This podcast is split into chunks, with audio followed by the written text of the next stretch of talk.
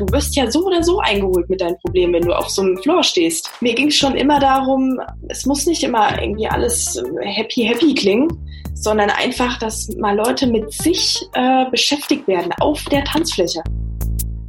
Das ist der Telekom Electronic Beats Podcast, der Podcast rund um Nachtleben und Clubkultur. Wir sprechen mit DJs, Türstehern, Tänzern, Clubbetreibern und anderen Nachtmenschen. Mein Name ist Gesine Kühne. Und ich bin Jakob Töne. Herzlich willkommen beim Electronic Beats Podcast.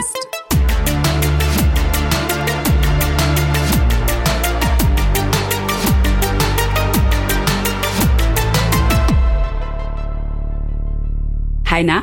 Ich bin's, Gesine Kühne. Willkommen beim Electronic Beats Podcast. Auch heute habe ich das Gespräch aufgrund der aktuellen Lage mit einem Videocall gemacht. Das ist ja ganz schön, man kann sich nämlich angucken und sehen, wie die andere Person gerade ausschaut. Mimik ist in Gesprächen tatsächlich nicht unwichtig. Und bei diesem Gespräch war es besonders schön, mein Gegenüber zu sehen. Sie konnte nämlich, ja, es ist eine Frau, sie konnte nämlich sehen, dass ich mich wahnsinnig gefreut habe, von Ohr zu Ohr gegrinst habe, mindestens. Ich spreche von Vivian Koch. Ich lag tatsächlich meinen Kolleginnen bei Electronic Beats seit Monaten in den Ohren, dass ich sie unbedingt sprechen möchte. Eine junge Künstlerin, 25 Jahre gerade erst alt, ursprünglich aus Thüringen, die im letzten Jahr 2019, wie ich finde, eins der besten Alben produziert hat. Und deshalb hatte ich so ein großes Interesse an ihr. Das Album, das ist ganz düster. Es ist elektronisch im Sinne von elektronisch, da ist kein Techno, sondern da sind gebrochene Beats am Start. Und wenn ihre Musik im Club läuft, da knitzelt so richtig schön auf der Tanzfläche. Und deshalb war ich neugierig, wer steckt eigentlich hinter dieser Produktion? Nun gut, heute habe ich es erfahren und auch ihr werdet es gleich erfahren. Bevor wir aber in das Gespräch starten, möchte ich euch noch auf die laufende Aktion der Deutschen Telekom aufmerksam machen, die aufgrund der aktuellen Lage tatsächlich ins Leben gerufen wurde. In Zeiten wie diesen kommt es ja wirklich drauf an, dass wir zusammenhalten, dass jede und jeder den anderen unterstützt, ob es nur aufmunternde Worte sind oder vielleicht sogar auch mit Taten. Die Deutsche Telekom möchte euch dabei unterstützen unter dem Motto, wir sind für euch da, damit ihr füreinander da sein könnt. Deshalb stellt die Telekom derzeit verschiedene kostenfreie Angebote für ihre Kundinnen zur Verfügung. Zum Beispiel, eins, was mich ja sehr interessieren würde, 10 Gigabyte zusätzliches Datenvolumen für Mobilfunkkundinnen oder auch Software fürs Homeoffice. Außerdem können auch Schulen und Vereine kostenfrei die Konferenzservices nutzen. Eine schöne Sache und alles, was ihr dazu wissen müsst, das packe ich in die Shownotes. Nun aber erstmal zu meinem Gespräch mit Vivian Koch.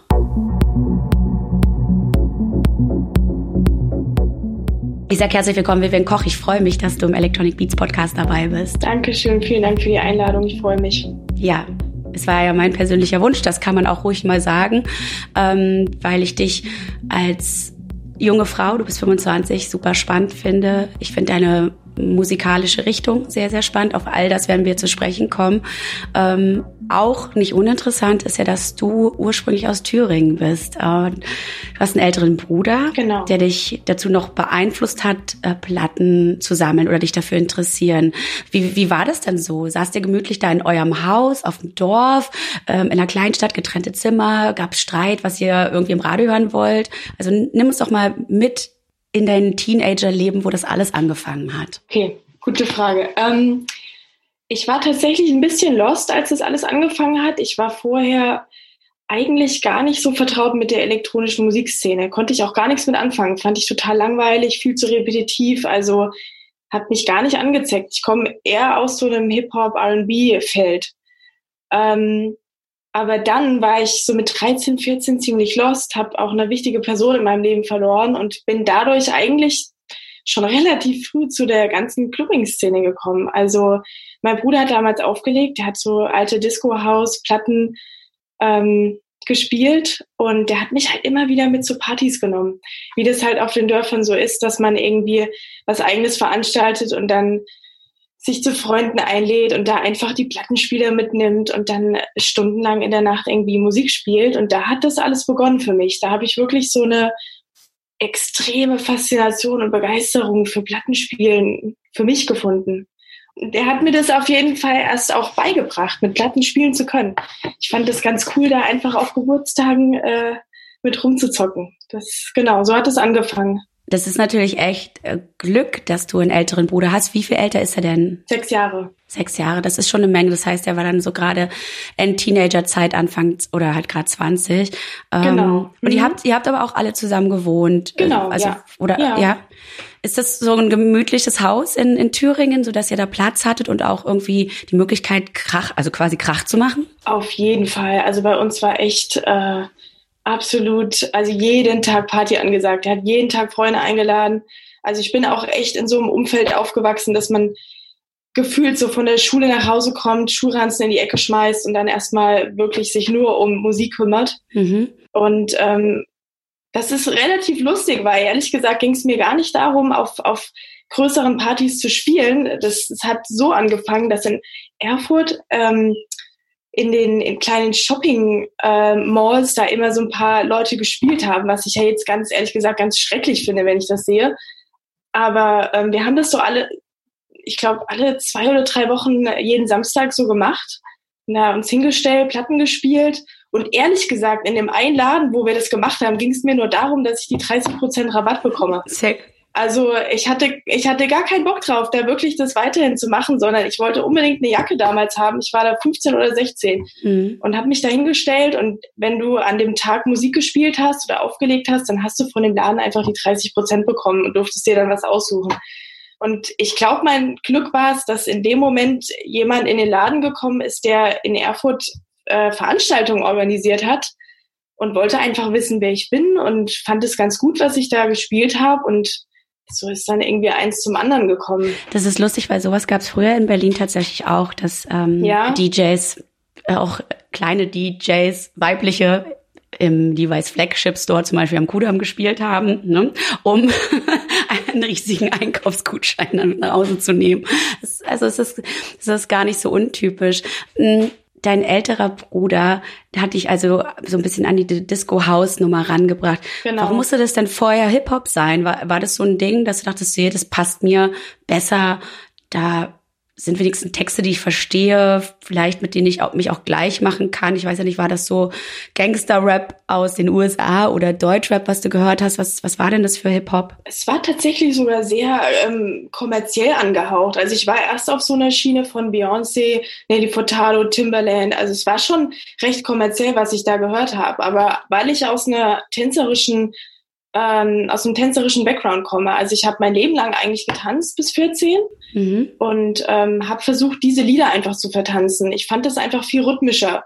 Und ich muss auch sagen, wenn ich da jetzt Rückblickendes betrachte, haben mich damals schon so 808-Beats einfach fasziniert. So was total Einfaches, so ein simpler Beat einfach mit total gut eingespielten Chords. Das fand ich immer am tollsten an diesen Stücken. Und als ich dann aber in so eine Hausrichtung gekommen bin durch meinen Bruder, konnte ich das erst überhaupt gar nicht begreifen, weil das alles so langweilig für mich klang. Aber komischerweise, wo ich dann in diese Schiene abgedriftet bin, das ist auch so eine Eigenschaft an mir, dass ich dann, wenn ich eine zu krasse Begeisterung für eine bestimmte Sache an den Tag lege, dass ich teilweise ins Extreme rutsche und dann das andere so ein bisschen wegschieben möchte. Also ich konnte dann auch komischerweise nach 1 bis 2 Jahren gar nichts mehr mit Hip-Hop anfangen. Das hat mir alles gar nichts mehr gegeben irgendwie. Auch die ganzen alten Madonna-Sachen, die ich geliebt habe, anzuhören, das fand ich irgendwie alles langweilig. Der Bruder war dann so, ach Mensch, wie schön, dass du dich dafür interessierst. Hier sind 2 Vinylscheiben, jetzt zeige ich dir mal, wie man die 1 findet und wie man Beatmatching macht und jetzt geht's los. Genau. Cool. Ja. Das ist ja wirklich totaler Gewinn, weil ich könnte mir vorstellen, dass vielleicht ältere Geschwister auch denken, oh Gott, jetzt ziehe ich quasi meine eigene Konkurrenz ran. Möchte ich das wirklich? Aber der war immer wohlwollend. Ja, absolut. Das war nie so. Das war ein toller Lehrer für mich. Also an dem Tag, wo mich in diesem Geschäft da in Erfurt der Typ da auch gefragt hat, ob ich Bock habe, da mal auf einer Party aufzulegen, war meine allererste Reaktion auch, nee, habe ich eigentlich gar keinen Bock drauf. Und mein Bruder war derjenige, der dann auf dem Heimweg mir wirklich gut zugeredet hat, meinte, mach das, du hast doch gar nichts zu verlieren. Der war immer stets und ständig an meiner Seite, hat mich da wirklich richtig gut unterstützt. Doch, ja. Okay. Thüringen ist eigentlich wie so eine Mini-Techno-Hochburg. Auch Sascha Ring, also von Moderat, kommt aus Thüringen, ne? Also ja, das stimmt. Ihr habt da schon Potenzial. Hat dich das auch ein bisschen geprägt oder hat das wirklich alles relativ entfernt stattgefunden, weil du halt ja tatsächlich als Jugendlicher auf deinem Dorf gefangen warst?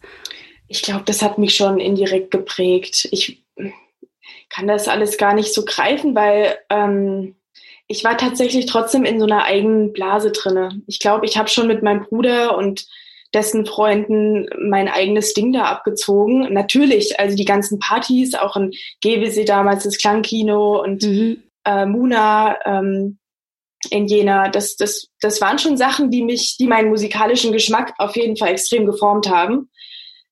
Ich würde schon sagen, dass mich das geprägt hat. Trotzdem habe ich immer so mein eigenes Ding, glaube ich, durchgezogen. Mich konnte man nicht so richtig einkategorisieren mit dem, was ich da gemacht habe, glaube ich. Das ist ja nun auch vielleicht ein interessanter Ort gewesen, um deine Musikliebe zu starten. Also klar, du hast den Einfluss von deinem Bruder, du hast generell ein bisschen kommerzieller, wenn man das so sagen möchte, angefangen. Mhm. Glaubst aber trotzdem, dass das gut war, in Thüringen das Ganze zu starten, weil das ganze Thema nicht so überbedient ist wie in der Stadt wie Berlin zum Beispiel, wenn junge Menschen hier damit anfangen, vielleicht überforderter sind? Keine Ahnung, es ist nur so, ja, ich versuche mir es vorzustellen, weil ich Berlinerin bin. Wie ist das da eigentlich, wenn man in Thüringen damit anfängt? Ich glaube, für mich war es sehr, sehr gut, weil, wie bereits schon erwähnt, dass ich halt ab dem Zeitpunkt, wo das mit der Feierei angefangen hat, extrem einfach lost war. Und ich glaube, wenn ich diese Phase übersprungen hätte, wenn ich das gar nicht gehabt hätte und vielleicht mit Anfang 20 oder auch 19 nach Berlin gekommen wäre und da erst damit angefangen hätte, das hätte ganz anders ausgehen können. Mhm. So hatte ich ja immer mein sicheres Netz um mich rum. Mein Bruder hat immer auf mich aufgepasst. Der wusste auch, okay, die will einfach nur abnörden, die nehme ich einfach mit, die kann ich in der Ecke stellen, muss mich gar nicht um die kümmern, der geht sowieso nur um die Mucke. Mhm. Und der musste sich auch nie Gedanken um mich machen. Der hatte immer so ein sehr starkes Urvertrauen. Und ich glaube, dass das für mich auf jeden Fall wichtig war, weil ich so viel Freiraum hatte, immer feiern zu gehen und jedes Wochenende mitzukommen, auch in dem Alter auf Partys zu kommen, wo man eigentlich gar nicht hingehört, ja. Und in der Woche dann das erstmal alles sacken zu lassen und wieder zurückzutreten in den normalen Alltag und einfach gar nicht so abhängig davon zu werden. Du hast gerade was Schönes gesagt, nämlich abnörden. Und ich stelle jetzt mal eine sehr klischeehafte Frage. Ich darf das, weil ich auch weiblich bin. Du kamst aus dem Tanz. Das finde ich erstmal, wenn man in Klischee denkt. Ja, das ist wirklich jetzt nur wirklich reine Klischee-Hackerei. Ja. Passt das natürlich zum Mädchendasein, ne? Und dann aber wirst du zum krassen Musiknerd, was ja sehr, sehr Jungs belegt ist, wenn man in Klischee denkt. Wie ist denn das in deinem Umkreis so aufgenommen worden? Weil nicht alle werden ja so frei und genderfluid und weiß ich was erzogen und erleben das dann auch so, dass man irgendwie einen großen Bruder hat und mit dem eher Matchbox spielt als mit Barbies. Mhm. Also du hast ja das Glück gehabt, tatsächlich da nerden zu dürfen, weil du halt auch diesen Bruder hattest. Das ist ja leider so in unserer Gesellschaft. Mädchen tanzen, Jungs nerden in der Musik ab, so ungefähr. Ja. Ich muss sagen, ich bin gar nicht damit aufgewachsen oder auch groß geworden, in diesem limitierten Denken, was Geschlechter betrifft, habe ich nie erlebt, muss ich wirklich so sagen. Natürlich, zu 95% meines Freundeskreises bestand aus den Freunden oder aus dem Freundeskreis meines Bruders, was Jungs waren, ja. Aber es war nie der Fall, dass die mich in einer Art und Weise auf das Geschlecht reduziert haben. Im Gegenteil, die haben mich so unterstützt, aber auch ganz klar gesehen. Ich kann gar nicht sagen, dass es da irgendwelche Einschränkungen gab oder dass mich in irgendeiner Art und Weise negativ beeinflusst hat. Das ist eher das Gegenteil der Fall. Ja, dann erzählst du gerade von dem Geschäft, wo du quasi entdeckt wurdest und warst auch noch hier bester Teenager. Mhm. Es gibt ja sowas wie eine Schulpflicht und ich glaube, Auflegen ist offiziell, wenn man so richtig nach dem Gesetz ginge, vielleicht ab 18 erlaubt, weil man ja in Clubs unterwegs ist, die dann auch erst ab 18 sind.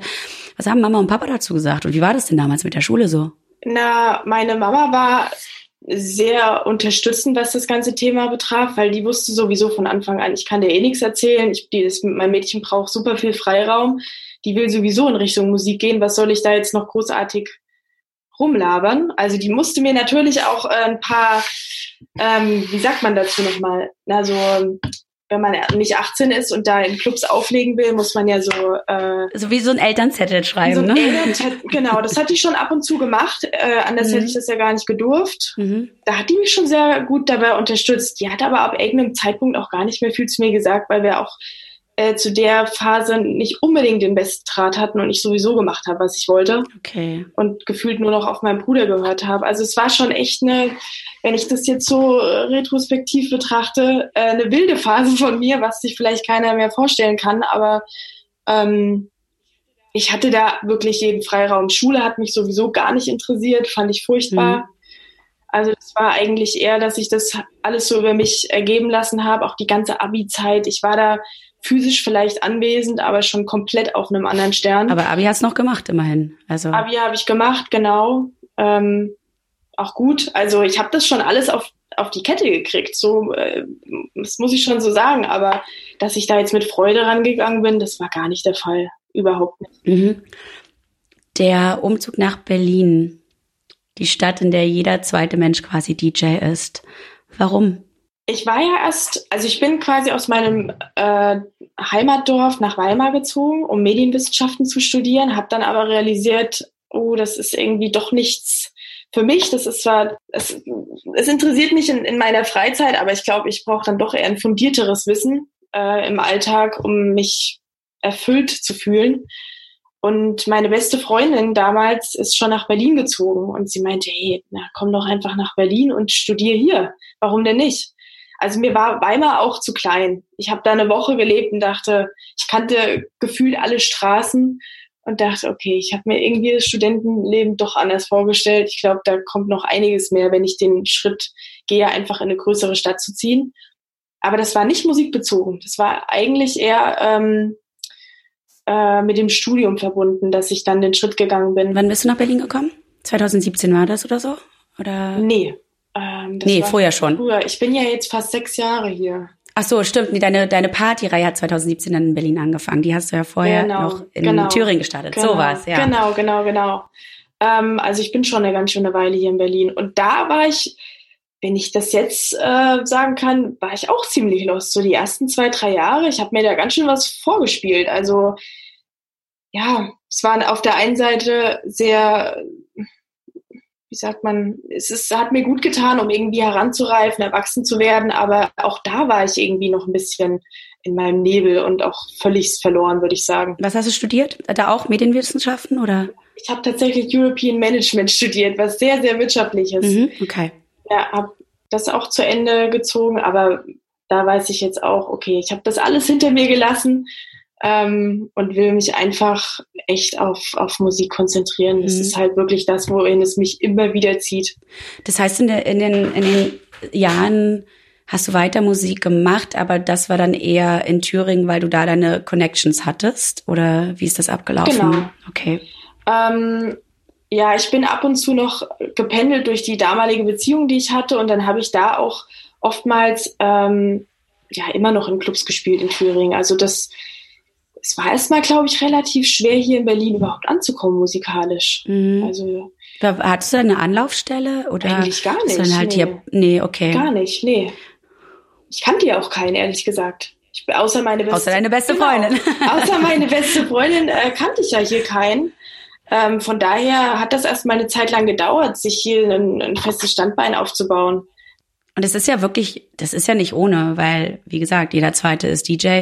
Heute noch umso mehr, weil es halt alles irgendwie nur noch digital abgehandelt wird.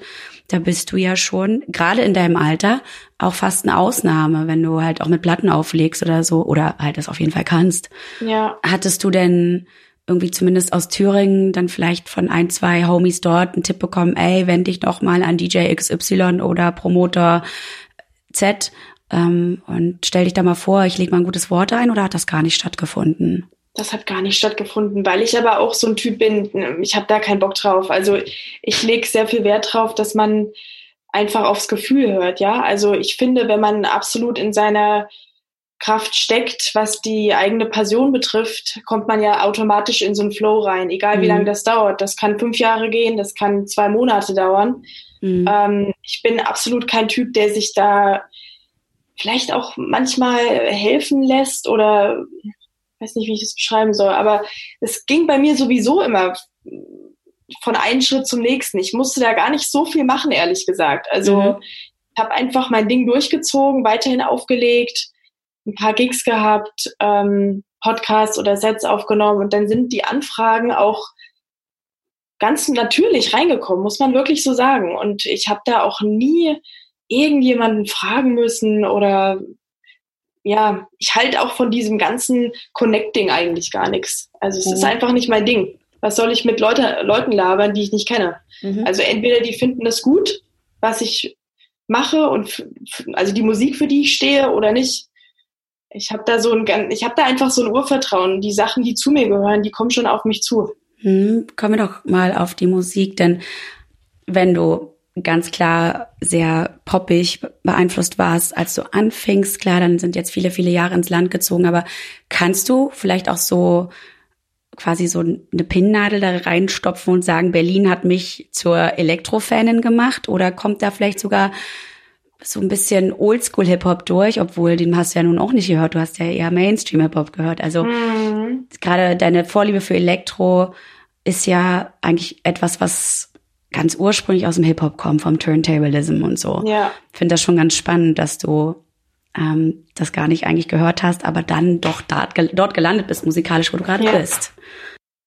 Also was mir gerade in den Sinn kommt, und das hat mich, glaube ich, absolut geprägt, das war die Begegnung mit meinem sehr, sehr guten Freund Sven Weisemann. Mhm. Also das war wirklich für mich, ist immer auch noch ein Mentor, kann ich wirklich so sagen, weil ob ich 18 war, ich kann mich nicht genau, ich war sehr, sehr jung. Also ich bin zum allerersten Mal nach Berlin gefahren, bin tatsächlich ins Berghain reingekommen und da hat Sven Weisemann unten im Berghain gespielt. Und ich kannte seine Musik, ich war total begeistert davon und habe ihn einfach angesprochen.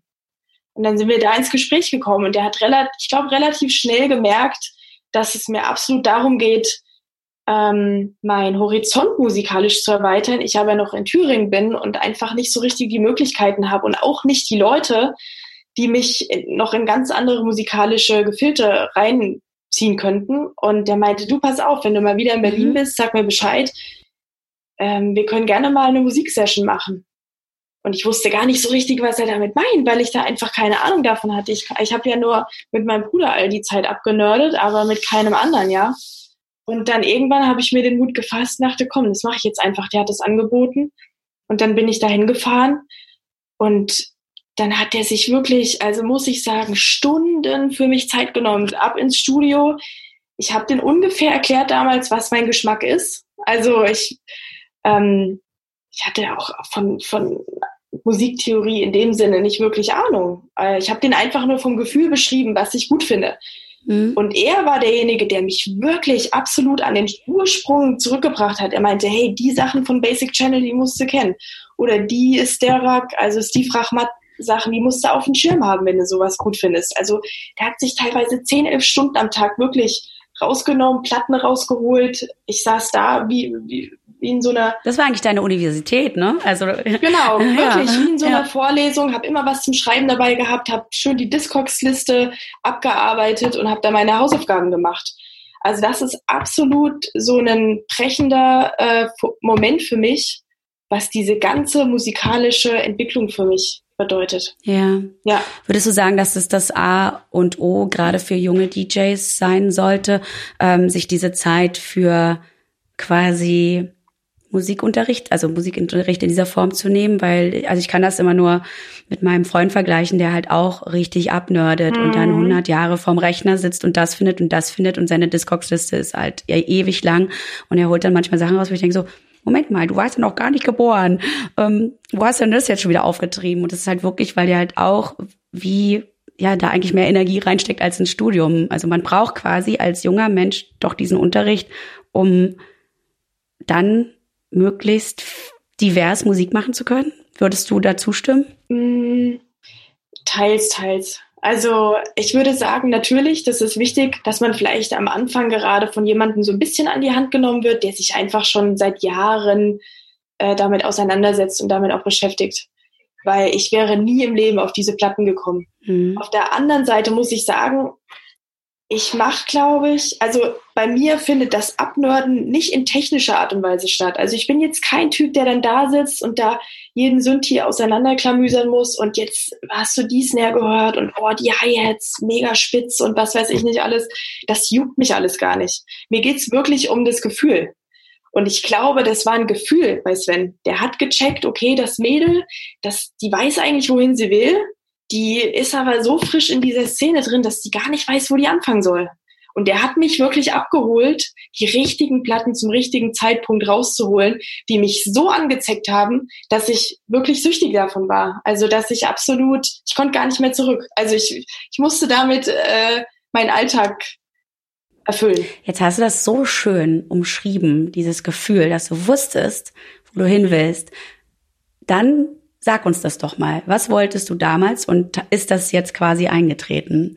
Was ist dein Genre? Was wolltest du erreichen? Welchen Sound spielt Vivian Koch? Ich war auf jeden Fall schon immer sehr an Pads und Chords und allen Melodien interessiert, die in irgendeiner Form eine Message verbreiten. Ja, also ich glaube, ich war auch nie wirklich ein Spaß-DJ, kann ich so nicht sagen, weil da komme ich auch wieder auf den Ursprung zurück, dadurch, dass ich ja so extrem lost war zu der Zeit, wo ich das Feiern angefangen habe, ging es mir eigentlich darum, die Sachen, die ich da mit mir rumtrage, auf der Tanzfläche an sich zu verarbeiten. Ja, also nicht zu verdrängen, nicht zu kompensieren, sondern du wirst ja so oder so eingeholt mit deinen Problemen, wenn du auf so einem Floor stehst. Aber die Musik hat mir in dem Moment geholfen, das mit einer ganz anderen tollen Note verarbeiten zu können, was da in mir vorgeht. Und das waren meistens Stücke mit Flächen oder tollen Melodien, sagen wir es so, einfach, die irgendwas in mir ausgelöst haben. Und dieses Gefühl wollte ich bei anderen Menschen auch nicht reproduzieren, aber hervorrufen. Ja, mir ging es schon immer darum, es muss nicht immer irgendwie alles happy klingen, sondern einfach, dass mal Leute mit sich beschäftigt werden auf der Tanzfläche. Ich finde das ganz spannend, dieses nicht happy. Ich habe hier nämlich auch einen meiner Stichworte heißt Moll. Also ich finde, du bist eher Moll als Dur. Ja. Du hast was super Düsteres für mich, was mich tatsächlich aber auch anspricht. So dieses, ich krieg bei deiner Musik Gänsehaut. Die macht mich glücklich, weil sie mich auch irgendwie traurig macht. Also so, das ist so eine ganz absurde, fast schon perverse Mischung, dass man denkt so, das berührt mich so tief und ich könnte heulen, weiß aber nicht, ob ich vor Glück heule oder vor Trauer gerade heulen soll. Ach krass, okay. So. Das ist krass, okay. Freut mich natürlich zu hören, wenn die Musik, die ich mache, sowas in jemanden auslöst. Das ist ja, toll. Hast du denn selbst so einen Hang zur Dunkelheit? Also ich habe das auch noch als Stichpunkt aufgeschrieben. Also du magst die Serie Stranger Things. Das dachte ich auch sofort, als ich einen Mix von dir gehört habe. Und dann stand das aber auch in dem Interview gleich danach. Ich so, Moment mal, ich glaube, die hat zu viel Stranger Things geguckt. Und dann so, ich glaube, ich habe zu viel Stranger Things geguckt. So hört sich der Mix halt auch an. Ist es so dieses Düstere, was dich irgendwie anzeckt? Auch? Auf jeden Fall. Ja, okay. Ich habe mittlerweile absolut begriffen, dass ich ein wahnsinnig positiver Mensch bin. Also, aber auch definitiv meine Schattenseiten habe, die ich ganz, ganz oft unter anderem auch durchs Feiern versucht habe, ein bisschen wegzuschieben und schön unter den Teppich zu kehren. Und immer nur das Licht von einem selbst zu betrachten. Aber so langsam komme ich dahinter, dass es ja nicht darum geht, nur eine Seite von sich selbst zu präsentieren, sondern das zu vereinen, wirklich zur Vollkommenheit, zu seiner eigenen Stärke zu kommen. Und ich glaube, das, was ich da mit meiner Musik mache, drückt beide Seiten von mir aus. Ich habe eine extrem dunkle Seite, extrem depressive Seite, aber auch eine wahnsinnig lichtvolle. Und das kann ich am besten in meiner eigenen Musik ausdrücken. Ja, jetzt kommt so ein richtig guter, fast schon platter Satz, obwohl er, glaube ich, so aus dem Buddhismus kommt, es halt gibt kein Licht ohne Schatten, ne? Genau. So ein anderer Mix, das ist auch noch, das hat mich auch nochmal gefesselt, tatsächlich das zu lesen. Da hast du gesagt, der ist nach dem Berghain entstanden und du wolltest das Gefühl vermitteln, einfach so dich auf den Boden zu legen und an die Decke zu glotzen.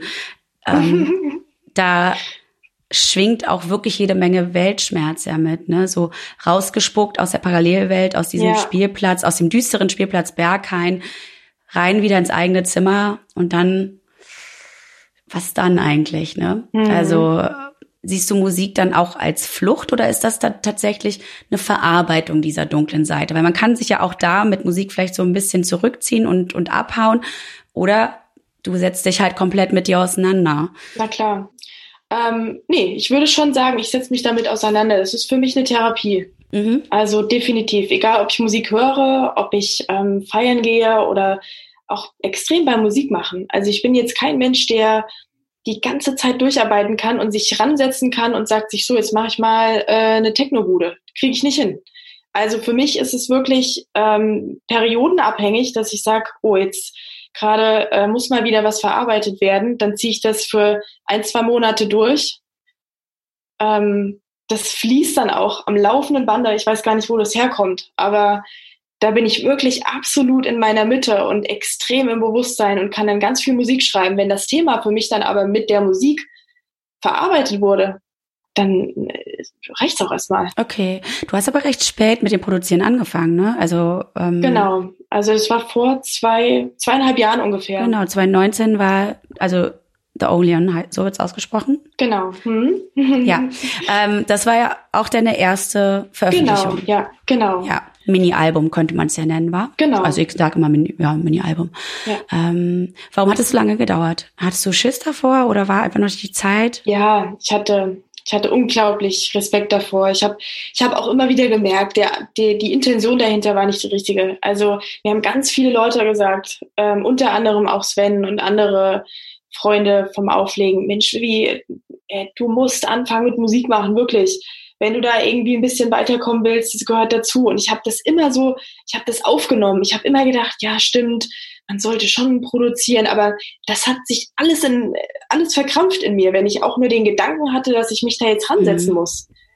Und ich konnte nie damit anfangen, aber irgendwann kam bei mir wieder eine Zeit, wo der Leidensdruck halt so extrem hoch war, wo mir auch wieder ein paar Sachen widerfahren sind, wo ich gar nicht wusste, wo oben und unten ist. Und das Einzige, was mir blieb zu der Zeit, war die Musik. Und da habe ich angefangen, in meinem kleinen, stillen Kämmerchen Musik zu machen. War das genau die Zeit, wo du das Album gemacht hast? Genau. Das waren auch die ersten Skizzen. Ja. Ja, weil, Achtung, ich habe ja wirklich, ich hab dir ja gestern bei Instagram geschrieben, dass ich wirklich das ganze Internet leer recherchiert habe, um alles Mögliche über dich rauszufinden, weil es gar nicht so viel gibt. Und ich hätte natürlich auch deine Freundin Isa anrufen können oder auch einfach dir Bescheid sagen können. Aber nee, ich habe gesucht und habe Folgendes gefunden, nämlich Vivian Koch in einem Facebook-Post, ja. Ich habe herausgefunden, dass du da einen quasi Pseudonym hast. Und Skateboard, den ich auch ganz, ganz toll finde, über den ich übrigens auch dich kennengelernt habe, weil er hat nämlich auch in der Pannebar When Will We Meet Again gespielt. Und ich war so, Alter, was ist das? Ich muss das sofort haben. Ach, so, krass, ne? Okay. Also, da schreibst du, so usually I'm not really into those posts of who played what song because of all of social media, bla, bla, bla, bla. Ich lese jetzt nicht alles vor. Mhm. Du sagst aber, dass du, als du diesen Track quasi geschrieben hast, in deinem kleinen Zimmer in Berlin saßt und wirklich gelitten hast, weil du das Gefühl hattest, alles zu verlieren. Und das war halt so die Zeit, wo dieses Stück entstanden ist. Und du hast es quasi, also diesen Schmerz, dieses Leiden hast du umgedreht in ein Stück Musik. Das steht halt auch da, was jetzt eine komplett andere Geschichte erzählt, nämlich, dass Menschen auf der Tanzfläche sich eventuell sogar in den Armen liegen und vor Glück weinen, weil es so schön ist. Mhm. Also so ging es mir halt mit meinen Freunden, dass wir alle drei nur so waren, what the fuck war das eigentlich gerade? Und wie geil war das, ne? Das war tatsächlich auch unser Rave-Moment im letzten Jahr, by the way. Wow, krass, okay. Ja, und das ist ja das, also eigentlich genau das, was du im Post sagst, Music is the key. Also da kommt alles wieder zusammen. Genau. Du hast was verarbeitet, es wurde umgedreht, jetzt macht es halt wirklich glücklich. Und du hast damit aber auch abgeschlossen, ne? Das ist weg dann jetzt für dich. Das ist für mich absolut. Du leidest nicht mehr. Das ist absolut abgegessen für mich. Also das stimmt auch wirklich, was ich geschrieben habe. Also Trennung, also Menschen verloren wieder, dann Studium, das war also furchtbar gegen Ende. Da konnte ich, das war auch gerade in der Prüfungszeit, dann durch eine Prüfung gerasselt, die super wichtig war. Es hat vorne und hinten nichts gestimmt. Dann habe ich damals auch noch einen Job gehabt, wo ich in so Ausstellungen stehen musste, ja. Mhm. So Hostess-mäßig oder was? Ja, und das war alles, normalerweise sehe ich Dinge gar nicht so düster, aber in dem Moment, das war alles so furchtbar. Aber auf der anderen Seite bin ich durch diesen hohen Leidensdruck wirklich zu meinem inneren Kern gekommen. Ich kann das gar nicht anders sagen. Also das, was schon immer in mir drin war, aber nie wirklich gesehen worden ist von mir auch selbst, weil ich das immer wieder überstapelt habe mit Kompensieren und Verdrängen.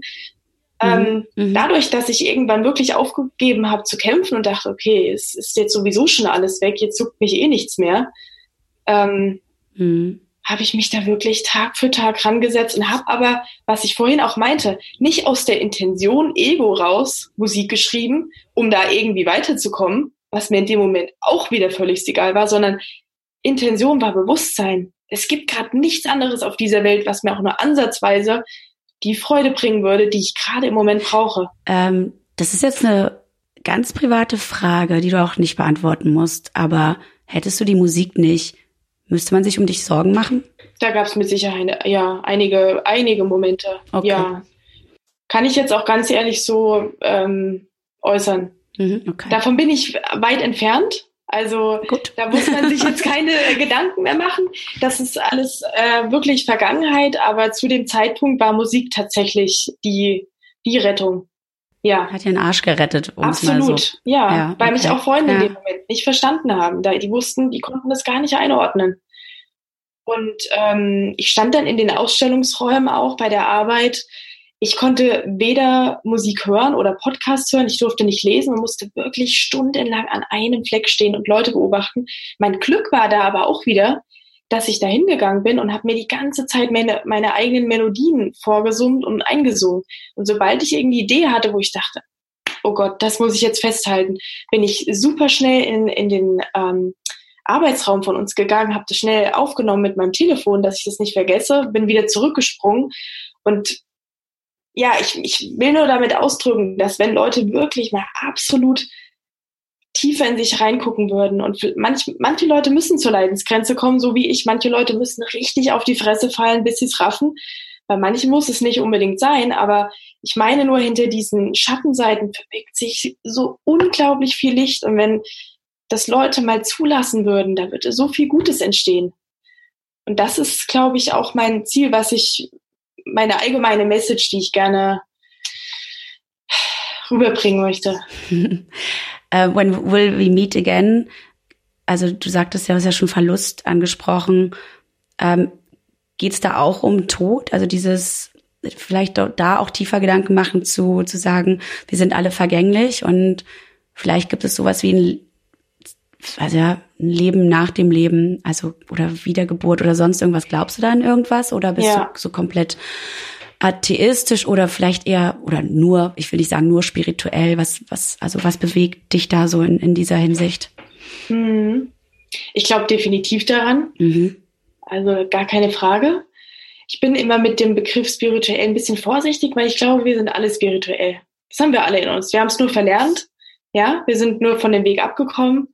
Und das meine ich auch mit dem Leidensdruck, wenn da mal wirklich was passiert und man die Leere zulässt, entdeckt man wirklich wieder Dinge und man macht wirklich auf und denkt sich, ach, so war das. Wie konnte ich denn das vergessen? Und jetzt spezifisch bei dem Track When Will We Meet Again ging es natürlich um jemand Besonderes, aber da wurde trotzdem alles vereint. Es war jetzt nicht nur unbedingt von der Trennung zu sprechen, sondern da habe ich gefühlt alles, was mich da irgendwie beschäftigt hat, was mit Abschied und Trennung allgemein konnotiert ist, habe ich da gebündelt in eine Nummer verfasst. Wie gesagt, und das war auch Einfluss. Ich kann nicht mal mehr sagen, wie ich die Nummern gemacht habe. Ich war da so im Film drinne. Und du hast auch, so ein kleines Home-Studio. Bist du eine Bedroom-Produzentin oder wie sieht das aus bei dir?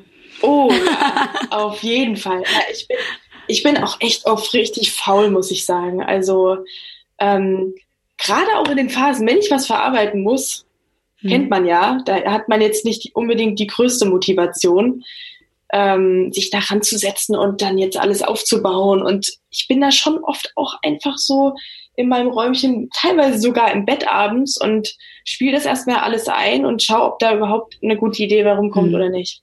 Also ich würde sagen, wie manche Leute da ihr Studio haben, das soll jeder so machen, wie er will.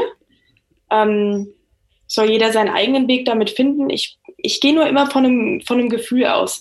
Du kannst 10 Drum Machines, 10 Synthesizer zu Hause stehen haben und kommst nicht an dein Herzstück ran. Das heißt, du hast wirklich alles irgendwie auf dem Computer zusammengeschoben.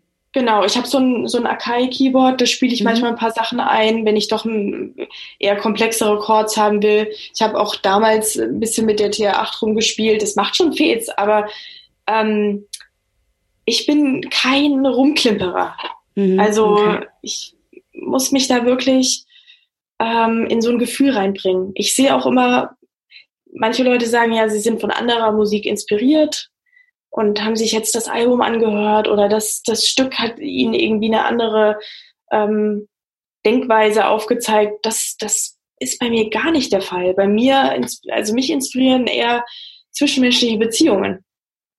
Wenn da irgendwas passiert im Freundeskreis, familiär, wie auch immer, oder vielleicht auch bei anderen Leuten, das muss nicht mal unbedingt was mit mir zu tun haben. Ich muss mir einfach nur die Leute, die Gesichter vorstellen und habe einfach ein Bild vor Augen. Und davon nehme ich die meiste Inspiration. Und deswegen kann ich auch nicht die ganze Zeit jede Woche Musik schreiben, weil was soll ich denn, ich muss ja auch mal wieder was erfahren, ich muss ja was erleben, was soll ich denn ständig erzählen? Bist du stolz auf das Album? Ja. Ich bin mittlerweile, wenn ich so an das Technische denke, ich meine, das waren die ersten Skizzen, da habe ich ja gerade mal 6 Monate produziert. Und ja, das hört man halt. Ja, also mittlerweile würde ich mir auch denken, ja, an manchen Stellen hätte da Mixdown besser sein können oder die Clap ist ja jetzt doch nicht ganz so genial gemacht. Aber meinst du nicht, dass das auch genau... da vielleicht auch der Charme drin liegt, also dass das wirklich was ausmacht, dass es halt slightly imperfect ist, so? Ja, ich glaube, dadurch, dass ich da alles, also das ganze Gefühl in diese Musik gebracht habe, ist das Mixdown oder die Soundästhetik viel persönlicher, als wenn jetzt alles top klingen würde. Und es ist, ich meine, das war mein erstes Release. Also ist doch viel geiler, wenn jetzt Leute langsam checken, okay, da ist ein Prozess dahinter. Ja. Und da bewegt sich was. Und hast du deinen Brudi angerufen und gesagt, Brudi, ich habe Musik produziert, musst du hören? Oder wie war das? Ja, also der war auch super stolz, das zu hören. Ja, glaube ich. Also ja, der ist echt immer noch nach wie vor... absolut toller Supporter, kann ich echt so sagen, ja. Was ist aus dem so geworden? Also kein DJ so professionell? Nee, er macht gar keine Musik mehr, nee. Der hat sich dem abgewendet, der hat Familie mittlerweile und der hat das nicht wirklich verfolgt, fehlt ihm aber auch nicht, sagt er. Das ja, aber nehme cool. Ich mal so hin. Also er hat ja trotzdem anderen DJ in die Welt gesetzt quasi, nicht sich selbst, sondern seine kleine Schwester. Ist ja auch total gut. Ja, und er ist auch sehr ehrlich beim Feedback geben. Ich sende ihm ab und zu mal was und dann sagt er auch ganz ehrlich, ach, da kann ich jetzt gar nichts mit anfangen. Das ist mir irgendwie, ja, ich finde es toll. Also da ist immer noch so eine tolle Transparenz gegeben in der Kommunikation. Das ist gut. Ich will nochmal auf When Will We Meet Again zurückkommen. Skateboard, den du selbst auch toll findest, wenn ich das so richtig rausgelesen habe. Der ist auch irre. Also ich meine... Ah, toll, wirklich. Ey, dieser Typ, der macht eine Reise, das ist echt fantastisch. Von Anfang bis Ende passt irgendwie alles zusammen. Und man denkt so, hast du extra Edits gemacht dafür? Oder warum klingt das alles so cool? Anyway, der liebt seinen Track, ja. Also ganz, ganz toll. Das hat man auch gemerkt damals, als er den in der Pannebar gespielt hat. Der ganze Raum war auch wirklich so elektrisiert. Bist du... dir eigentlich bewusst, was du da mit dieser Nummer geschaffen hast? Also, okay, gut, weil, also klar, es ist jetzt nicht jeder kennt die, aber dann kennen die doch genug, dass ich habe dann auch, glaube ich, ich hatte es gepostet und dann haben auch gleich mehrere Leute darauf geantwortet, ja, When Will We Meet Again von Vivian Koch, so geil, bla, voll ausgerastet, so die Community. Und ich dachte so, ja, das ist ein richtig krasser Hit eigentlich. Klar, man muss auf Elektro stehen und mal davon ablassen, dass das irgendwie Four to the Floor sein muss. Aber diese Mut, die du da geschaffen hast, das hat für mich echt fast schon so Filmscore-Qualität. Ich sehe das als was Positives, wenn man jetzt an Stranger Things denkt, weil die Musik von Stranger Things ist halt auch total irre, ne? Also du weißt dir das also nicht bewusst, du bist dir nicht bewusst, was du für einen krassen Hit produziert hast. Und ich will mich jetzt auch nicht so Fangirl-Abfeiermäßig anhören. Ich will einfach nur sagen, alter Props, was du da geschaffen hast als quasi erste Produktion. Ja, danke. Also ich freue mich, es zu hören, wirklich. Ich bin mir da gar nicht so bewusst, also nach wie vor liegt mir der Track natürlich sehr am Herzen, weil ich weiß, durch was ich da durchgegangen bin, aber ja, wenn sich da Leute diesbezüglich freuen auf der Tanzfläche, dann das ist schon ein tolles Gefühl auf jeden Fall, ja. Ja, wie ist denn das eigentlich mit dir und dem Elektro? Also du bist ja da wirklich sehr, sehr elektroversiert. Ich finde das gut, weil es dieses ganze stumpfe Techno-Geballer aus Neukölln zum Beispiel so ein bisschen auflockert. Ist das so deins oder vermischst du das auch gerne? Siehst du da nicht so eine strengen Genregrenzen? Wie gehst du da so vor? Produktionsmäßig, aber auch beim Auflegen.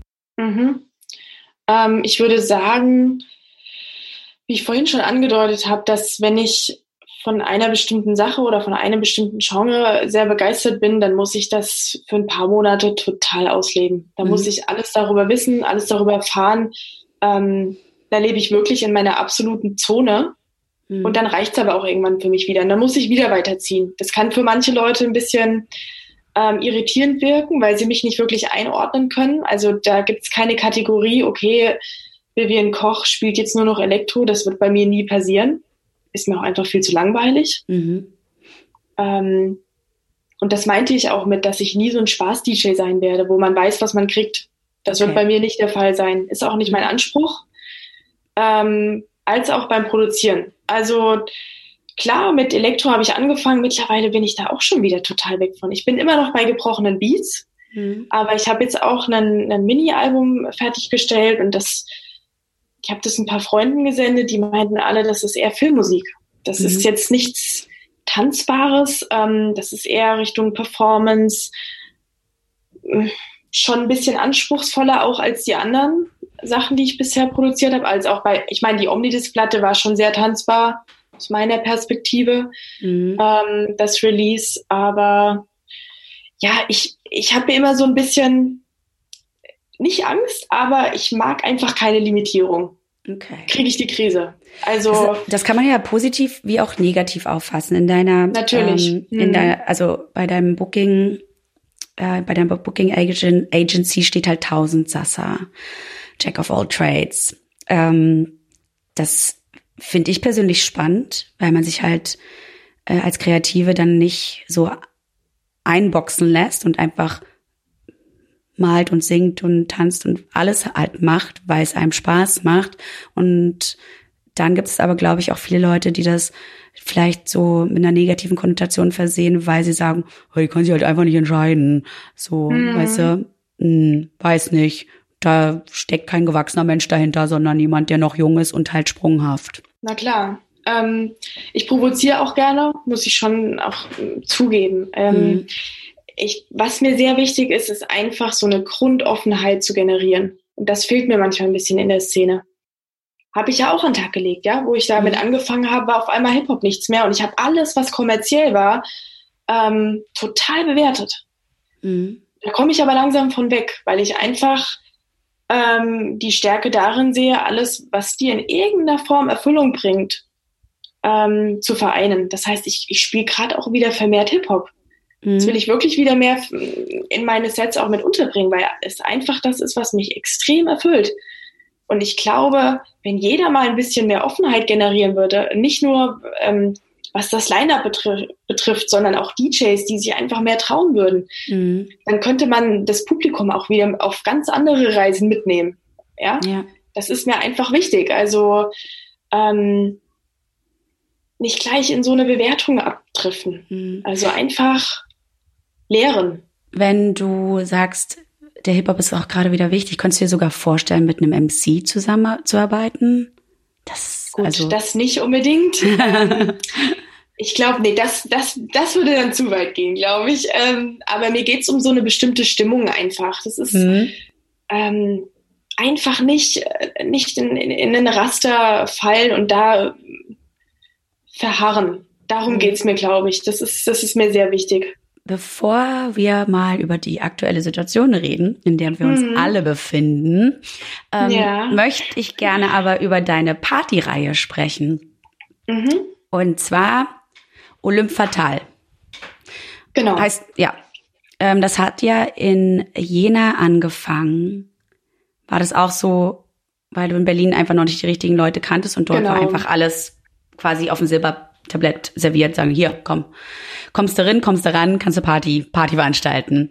Da steht ja in dem Konzept Musik, Kunst und Feminismus verbinden. Mhm. Also das soll die Partyreihe. Erklär das mal.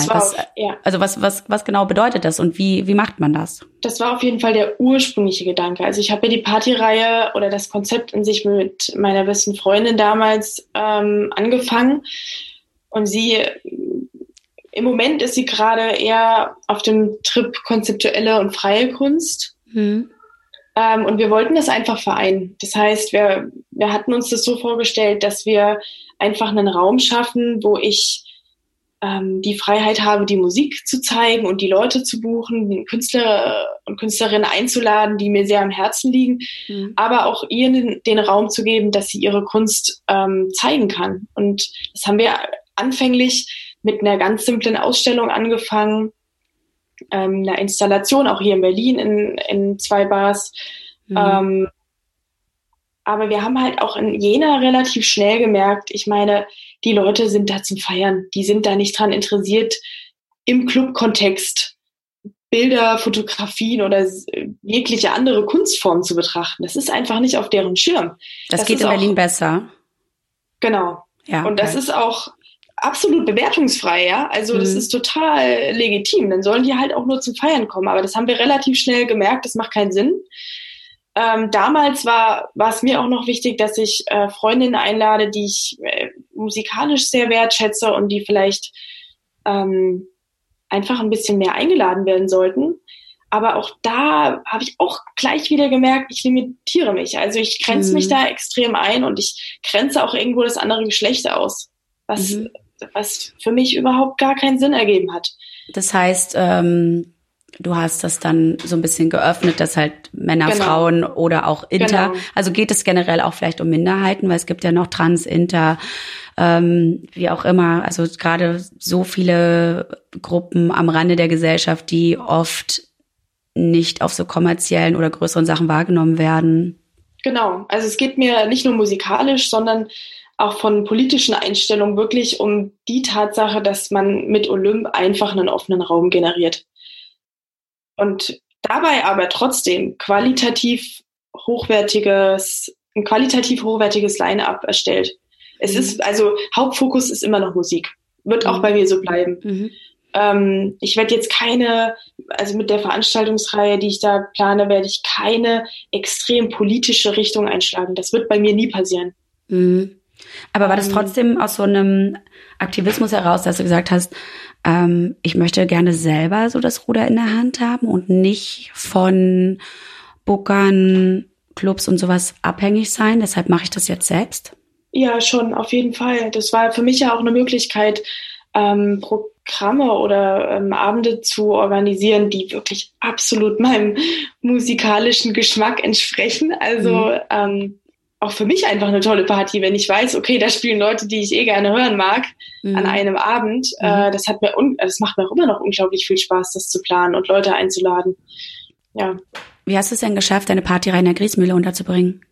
Ich hatte eine Nacht tatsächlich bevor ich zur Griessmühle gekommen bin, im About Plank. Das hat leider nicht so gut funktioniert. Da habe ich gleich vom Gespür, das habe ich einfach gemerkt, okay, ich glaube, das passt nicht ganz. Mhm. Und dann hat es noch ein paar Monate gedauert und dann war ich ab und zu als Gast in der Griessmühle und dachte, hier sehe ich mich irgendwie mit dem Konzept. Mhm. Und dann habe ich weiß gar nicht, wen ich gefragt habe. Ich habe auf jeden Fall den Kontakt von Jan bekommen.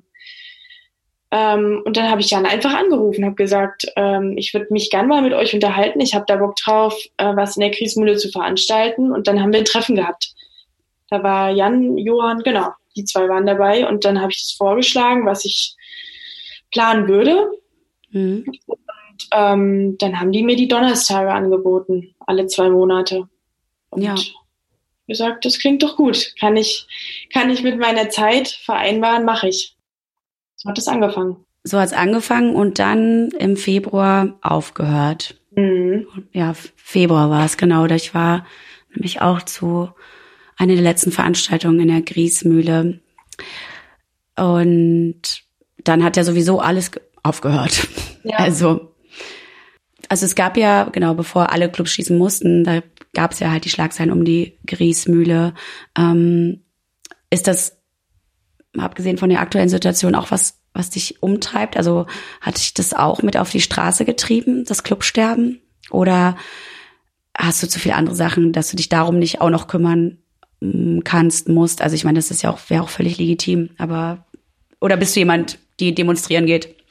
War auch wieder teils, teils. Ich bin ja so ein Mensch, ich habe ja so ein Urvertrauen. Ich denke ja super oft, okay, wenn das jetzt eintritt, das soll genau so sein. Mhm. Muss ich jetzt mit klarkommen? Finde ich meinen eigenen Weg, damit umzugehen? Natürlich, auf der einen Seite super schade, dass so ein Kulturraum kaputt gemacht wird. Mhm. Das ist nicht so, dass mich das nicht betreffen würde, weil ich habe ja nicht nur die Veranstaltungsreihe dort, sondern auch die Residency. Ich habe unglaublich viele tolle Leute kennengelernt. Also ich weiß Johann sehr zu schätzen und Jan auch. Absolute Top-Jungs, muss ich echt sagen. Mhm. Aber trotzdem war es für mich auch so an dem Punkt, wo ich dachte, eigentlich ist das alles gar nicht so verkehrt. Kommt wieder was Neues rein, ich werde wieder ins kalte Wasser geschmissen.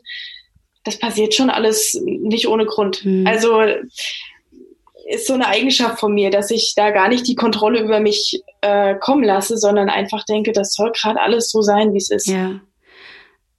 Vor gar nicht so langer Zeit warst du ja in den USA auf Tour. Mhm. Und ich weiß jetzt natürlich, dass du Skateboard magst. Der ist ja eine große Nummer. Keine Ahnung, wie du zu Pirell und Crystal Clear so stehst. Aber mit den beiden warst du ja auf einem Line-Up. Genau. Interessiert dich sowas? Bist du da voll abgeklärt? Denkst du, das sind DJs, die sind zwar toll und irgendwie eine große Nummer gerade, aber ich habe da meine kleinen, die ich viel toller finde, oder keine Ahnung. Also was ist da so in dir vorgegangen? Mhm. So als du da mit denen auf einem Line-Up standest? Auch da wiederum Offenheit generieren. Mhm. Also ich höre mir das schon an. Also ich bin da schon interessiert dran. Ich will natürlich auch wissen, was andere Künstler und Künstlerinnen gerade auf dem Markt so fabrizieren. Mhm. Das war echt ziemlich lustig, muss ich sagen, weil ich bin dann angekommen und ich habe den Namen tatsächlich vergessen, aber vor mir hat ein Mädel gespielt, sehr verspulten Disco-Haus. Mhm. Ziemlich coole Sachen. Ich dachte, oh Gott, ey, ich weiß überhaupt nicht, wie ich da jetzt so mein eigenes Ding durchziehen kann hier. Weil die Leute haben das ja gefeiert. Die Leute fanden das ja toll. Mhm.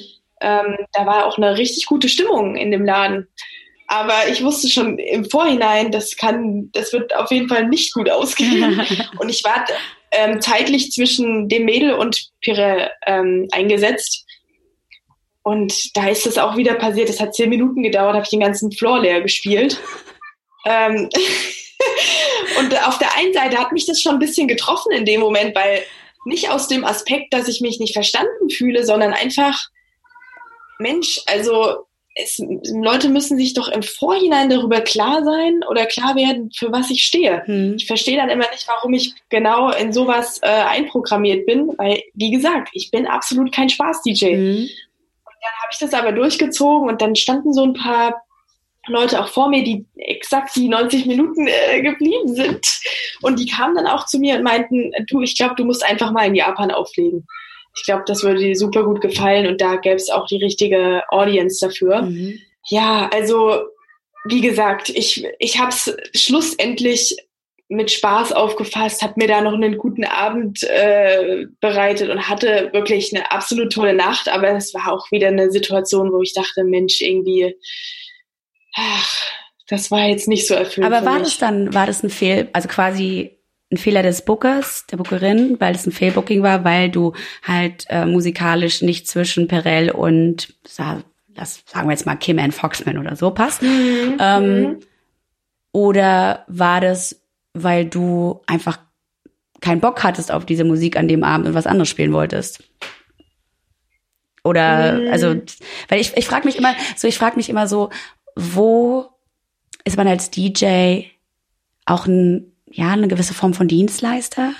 Und macht dann halt zum Beispiel, ich kann das nur aus der Pannebar sagen, weil ich da die meisten Erfahrungen gesammelt habe als Gast, wer da mittags um 12 an einem Sonntag Kunst macht mit ganz verschrobenen, eklektischen, gebrochenen, anstrengenden Beats, wo es keinen richtigen Flow gibt, finde ich, hat an der Stelle nichts verloren.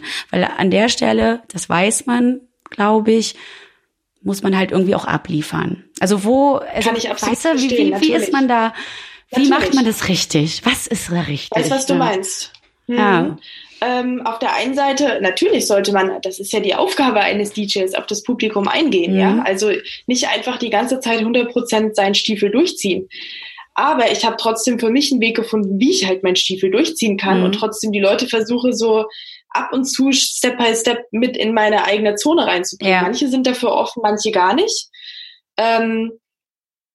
Mir war das, ich glaube, das hatte auch einfach mit meiner eigenen Vorbereitung zu tun. Mir war das wieder mal überhaupt gar nicht klar, wo ich da einplatziert worden bin. Bin da hingekommen. Ich bin natürlich auch auf alles vorbereitet. Ich bin ja jetzt kein Typ, der zu einer Party geht und hat da jetzt ein Set vorbereitet. Mhm. Ich bin schon relativ offen, was die Genres betrifft. Aber ich glaube, bei mir legt sich da einfach ein Schalter um, dass sobald ich merke, dass die Leute nicht offen sind und einfach nur bespaßt werden wollen, da wird in mir irgendwas getriggert, dass ich halt erst recht meine Sachen durchziehen will, und dann ist es halt eher so eine Hassliebe, die sich da abspielt auf dem Floor, anstatt jetzt einfach eine gute Zeit miteinander zu verbringen. Das kann manchmal gut funktionieren. Manchmal schaffe ich es, Leute da wirklich mit aufs Boot zu holen, manchmal nicht. In New York hat es halt gar nicht geklappt. Es war ein einziges Desaster, ehrlich gesagt. Und hatte keiner die Schuld. Hatte das Konsequenzen? Weil kam irgendwie der Partymacher an und hat gesagt, boah, ey, ciao, es war das erste und letzte Mal, dass wir das schaden? Oder? Es war tatsächlich, das Feedback war an sich letztendlich sehr gut, weil das war ja eine Veranstaltung von DJ Tennis. Ah, okay. Und Manfredi ist nach dem Gig auch zu mir gekommen und meinte, Vivi, mach dir da jetzt bitte überhaupt gar keine Gedanken. Wir hätten dich einfach anders platzieren müssen. Das war mir eigentlich auch ein bisschen klar. Ich wollte es probieren, erstmal gucken, wie es funktioniert. Aber du bist einfach mit den Sachen, die du spielst, meint er, das ist teilweise eine Tiefgründigkeit, die nicht verlangt wird auf dem Tanzfloor. Ne? Mhm. Und damit habe ich manchmal so meine Schwierigkeiten. Aber im Endeffekt, es gibt ja für mich keine Fehler oder auch in dem Moment keine Schuld. Ich nehme das wahr, ganz bewusst, was passiert da, wie fühle ich mich dabei, was kann ich damit rausnehmen? Und für mich die Message war, okay, einfach noch selektiver zu werden, was die Anfragen betrifft, was ich sowieso schon mache, aber das muss noch individueller werden, dass wirklich Leute verstehen, okay, bei Frau Koch wissen wir überhaupt gar nicht, was jetzt auf uns zukommt, aber wir haben Bock drauf. Ja. Das heißt, jede Seite hat Spaß auf der Party, und für mich ich komme ja dadurch auch immer mehr auf meinen eigenen Weg. Ich sehe mich ja immer mehr, wo es hingeht. Das ist ja toll. So Grenzerfahrung muss man ja haben, sonst kommt man ja nicht auf seine Spur. Ja. Jetzt gibt es nur erstmal keine Anfragen so richtig aus der ganzen Welt, aus der Clubszene. Wo warst du denn eigentlich gerade, als du gehört hast, dass alle Clubs schließen müssen? Also wie hast du davon erfahren? Ich war hier in Berlin. Ich habe tatsächlich in der Oper gearbeitet. Ich bin gerade aus Amsterdam zurückgekommen, weil ich da gespielt habe. Mhm. Ich wäre gerne noch länger geblieben und bin wirklich nur wegen der Arbeit zurückgekommen. Und dann direkt am ersten Arbeitsabend hieß es, okay Leute, jetzt wird Minimum für 5 Wochen die Oper schließen. Und das war erstmal so, okay, krass. Was passiert gerade? Also es war kein Schock oder so, aber es war erstmal eine sehr ungewöhnliche Situation. Auf der anderen Seite, auch da wieder top. Also in dem Moment dachte ich wirklich, na Gott sei es gedankt, jetzt kann ich endlich wieder Musik machen. Toll. Ich hatte natürlich auch viele Gigs auf dem Plan. Mhm. Also ich habe mich extrem auf Georgien gefreut, auf London, auch hier auf die Gigs in Berlin. Das war wirklich so ein Frühling, wo ich dachte, geil, wird super. Mhm. Das ist natürlich jetzt alles weggefallen. Finanzielles Desaster? Sehr, sehr persönliche Frage. Okay, nö. Okay, gut. Nee. Das ist auch das allerletzte, worum ich mir Gedanken mache. Zum einen nicht, weil ich jetzt wahnsinnig viel habe. Das gar nicht der Fall. Mhm. Aber es ist jeder in derselben Situation. Und ich finde es toll, dass die Menschheit gerade mal auch da wieder in die Enge getrieben wird und gezwungen wird, sich mal absolut um das Wichtige zu kümmern. Ja? Also ein Klopapier einkaufen. Genau, das. Aber mal, du weißt, was ja, ich meine. Mal zukommen, wirklich mal tief einatmen, mal gucken, was interessiert mich denn eigentlich? Was erfüllt mich denn wirklich? Mhm. Ich sehe dann was ganz, das ist vielleicht für viele, die können das gar nicht nachvollziehen, vielleicht strugglen die wirklich finanziell und haben auch mit ganz anderen mentalen Ängsten zu kämpfen. Das kann ich auch alles nachvollziehen und verstehen. Mhm. Aber ich sehe da so einen positiven Wandel in der ganzen Sache. Ich kann das, ja, ich sehe es sehr positiv, ja. Das heißt, du schreibst gerade Musik und gibt es noch andere Sachen, die sich also so für dich aufgetan haben, also irgendwelche anderen kreativen Prozesse, wo du gemerkt hast, ach ja, das würde ich eigentlich auch gerne mal machen, das mache ich jetzt auch einfach, weil ich habe ja die Zeit dafür. Ja. Ja, mein Alltag sieht gerade so aus, dass ich aufstehe und erstmal eine Runde meditiere. Dann kann es auch sein, dass ich ein paar Stunden auf der Parkbank sitze und gar nichts mache. Also, wie gesagt, das Mini-Album habe ich jetzt fertig geschrieben. Ich habe noch 2 andere Sachen, an denen ich arbeite, wieder für Omnidisc, dass ich gerne eine Compilation rausbringen würde mit anderen Freunden, die ich dazu einlade und noch Remix-Anfragen. Aber damit lasse ich mir halt erstmal Zeit. Das muss ja auch alles, es muss halt vom Gefühl passen und kommen. Aber momentan lese ich unglaublich viele Bücher. Also ich habe das Gefühl, die Welt dreht sich einfach ein Stück langsamer. Mhm. Und ich kann die Tage irgendwie für mich, also nur, ich rede jetzt nur für mich, ja, mit was absolut Sinnvollen füllen. Aber vermisst du nicht das? Das heißt für mich einfach teilweise stundenlang auf einer Parkbank sitzen und einfach mal Klappe halten, nichts sagen und irgendwelche Bäume angucken. Und das Auflegen fehlt dir gar nicht? So ein bisschen dieser Feierkopf? Fehlt mir gerade gar nicht. Okay. Nee. Gut. Weil ich auch musikalisch tatsächlich merke, das geht noch in eine ganz andere Richtung bei mir. Ich weiß nicht, wie das irgendwann aussehen wird.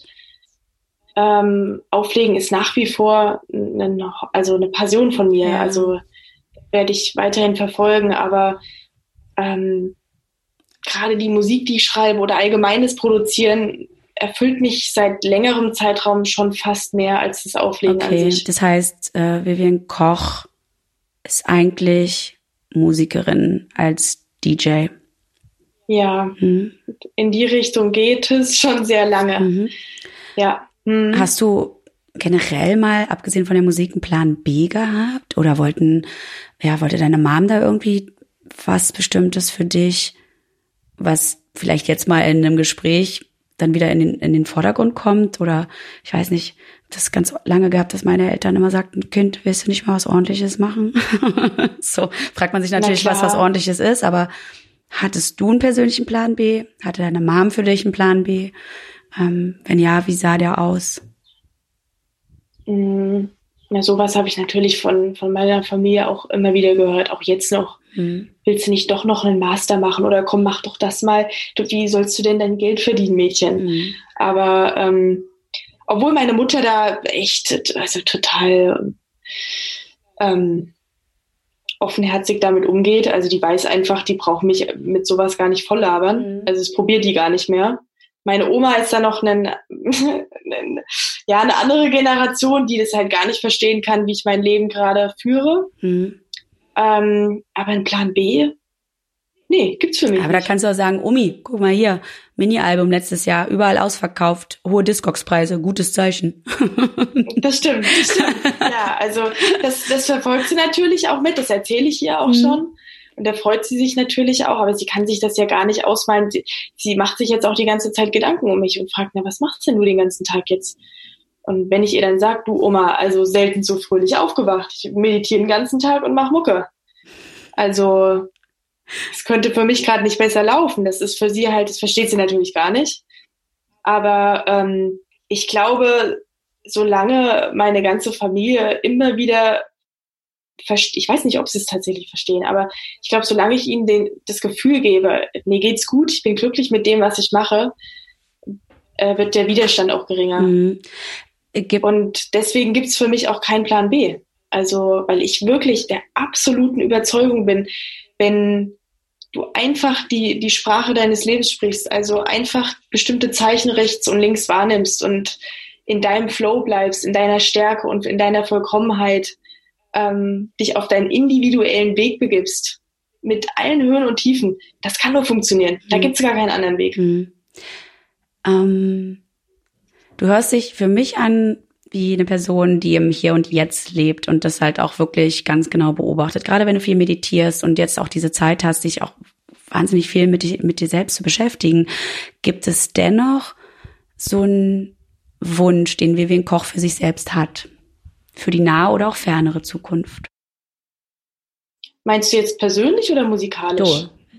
So, wie auch immer, kann ja auch sagen, weiß ich nicht, ich will morgen heiraten und 85 Kinder kriegen, keine Ahnung, kann ja auch ein Wunsch sein, aber weiß nicht, also was ist auf jeden Fall irgendwie auf deiner Liste, ohne dass du so eine Abhake-Typin bist, das merkt man ja, du lässt halt wirklich viel auf dich zukommen und beschäftigst dich mit dir in dem Moment. Obwohl das nicht lange so war, ja. Also das hat sich erst in den letzten Jahren geändert. Ich war schon immer so ein Listenmensch. Ich brauchte schon Kontrolle. Das war nicht immer so. Das hat sich extrem geändert, weil ich einfach wieder zu meinem Urvertrauen zurückgekommen bin. Der Wunsch, der mir gerade in den Sinn kommt, ist einfach, dass ich diesen wachsamen Zustand nicht verliere. Dass ich in der Lage sein kann, jetzt mein Leben wirklich in dem Bewusstsein zu bestreiten und diese Akzeptanz und Dankbarkeit, die sich in mir irgendwie kultiviert hat, dass ich die nicht verliere. Das ist mein Wunsch. Und lass uns doch mal einmal kurz in die Glaskugel gucken, was so die Clubszene angeht. Was meinst du, wie sich das alles so weiterentwickelt? Also wir wissen ja aktuell, dass die Clubs definitiv noch eine Weile zu haben werden, wenn es nicht sogar bis Ende des Jahres so sein wird. Potenzial für Neues, oder ist das so ein bisschen, ist das frustrierend und vielleicht auch ein Todesstoß, weil keiner so langen Atem hat? Ich glaube, da kommt was super Positives hervor. Zum einen, was vielleicht die finanzielle Seite betrifft. Ich könnte mir vorstellen, dadurch, dass die Clubs jetzt, muss man ja sagen, die leiden ja wirklich. Also könnte ich mir vorstellen, dass wenn das alles wieder anrollt, ist kein Club in der Lage, Monstergagen zu bezahlen. Was ja eigentlich total schön wäre, wenn sich das Ganze mal wieder so gesund schrumpft und es halt wirklich um die Musik geht und nicht um so einen scheiß Namen und die Leute durch die Gegend geflogen werden. Genau. Ja. Das heißt, es wird erstmal wieder schön jeder auf dieselbe Ebene zurückgebracht. Manche müssen einen Schritt zurücktreten. Das würde ich sehr begrüßen. Weil gerade jetzt in so Zeiten, wo es eigentlich mal um die Ruhe geht, merkt man ja schon auf sozialen Plattformen, wer da jetzt trotzdem noch aus einer Angstgetriebenheit sich unbedingt zeigen muss und irgendwie vielleicht auch auf der Oberfläche permanent erscheinen muss. Ich glaube, da könnte absolut Change reinkommen. Und ich denke, dass die Partys an sich auch wieder mehr zur Wertschätzung führen, weil das war ja alles in so einem Strudel drin. Also ich habe mir selbst gesagt, wann platzt denn diese Blase endlich mal? Weil das kann so nicht weitergehen. Jedes Wochenende 1000 Partys, auch der Konsum, also absolut. Ich konnte es zum Schluss, obwohl ich ja in dieser Szene stecke, ich konnte es nicht mehr sehen. Es ist mir wirklich absolut auf die Nerven gegangen. Also so ein Selbst, genau, also das ist ja, also nicht nur was Partys und Musik angeht, auch was Drogen zum Beispiel angeht, das ist so ein selbst geschaffenes Problem von, ach, genau, wir machen die Party einfach bis Dienstag früh. Natürlich nehmen die Leute mehr Drogen, genau, weil sie ja nichts, genau, verpassen wollen, weil dann die FOMO reingrätscht. Genau. Ja, eine gute Zeit, um zu detoxen auf alle mögliche Art und Weise. Ja. Wirklich. Und ich glaube, es kristallisiert sich echt wieder raus, wer macht denn das eigentlich, der Musik willen oder genau, wer ist mehr Ego behaftet? Es ist ja auch gar nicht schlimm. Ego haben wir ja alle, sollte man ja nicht bekämpfen. Aber das alle mal mehr zu sich noch, weil ich richtig Spaß und Freude an der Sache habe. So ging mir auch so. Ich habe ja auch erst mal realisiert, Mensch, eigentlich fehlt mir das gerade gar nicht. Ich bin nicht mal böse darum, dass das alles abgesagt worden ist, weil ich einfach mehr Freude am Musikmachen gerade habe. Und da mal wirklich ehrlich mit sich ins Gericht zu gehen und zu realisieren, ach krass, ich war in so einem Nebel drin und habe das eigentlich nur noch, vielleicht auch wegen der Kohle gemacht oder um gesehen zu werden. Und die Intention habe ich so ein bisschen verloren. Ich glaube, da kann was ganz, ganz Tolles stattfinden, wenn das irgendwann mal wieder anfängt. Ja. Okay. Das ist doch ein schönes Schlusswort. Wir müssen ja leider auch irgendwann wieder aufhören, obwohl wir natürlich auch jetzt ewig so weiterreden könnten und dann am Ende der nächsten Woche haben wir uns ordentlich kennengelernt. Ne? Es war schön, dass du dabei warst und so viel Zeit und weise Worte auch mitgebracht hast. Ich sage danke, Vivian Koch, an der Stelle. Danke nochmal für die Einladung.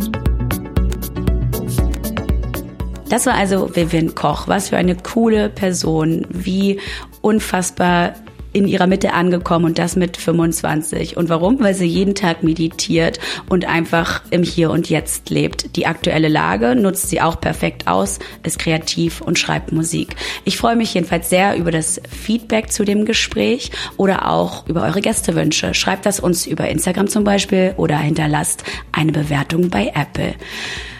Und wenn es sonst keine weiteren Fragen gibt, da sage ich bis dahin. Ich wünsche euch alles Gute. Mein Name ist Gesine Kühne und wir hören uns wieder.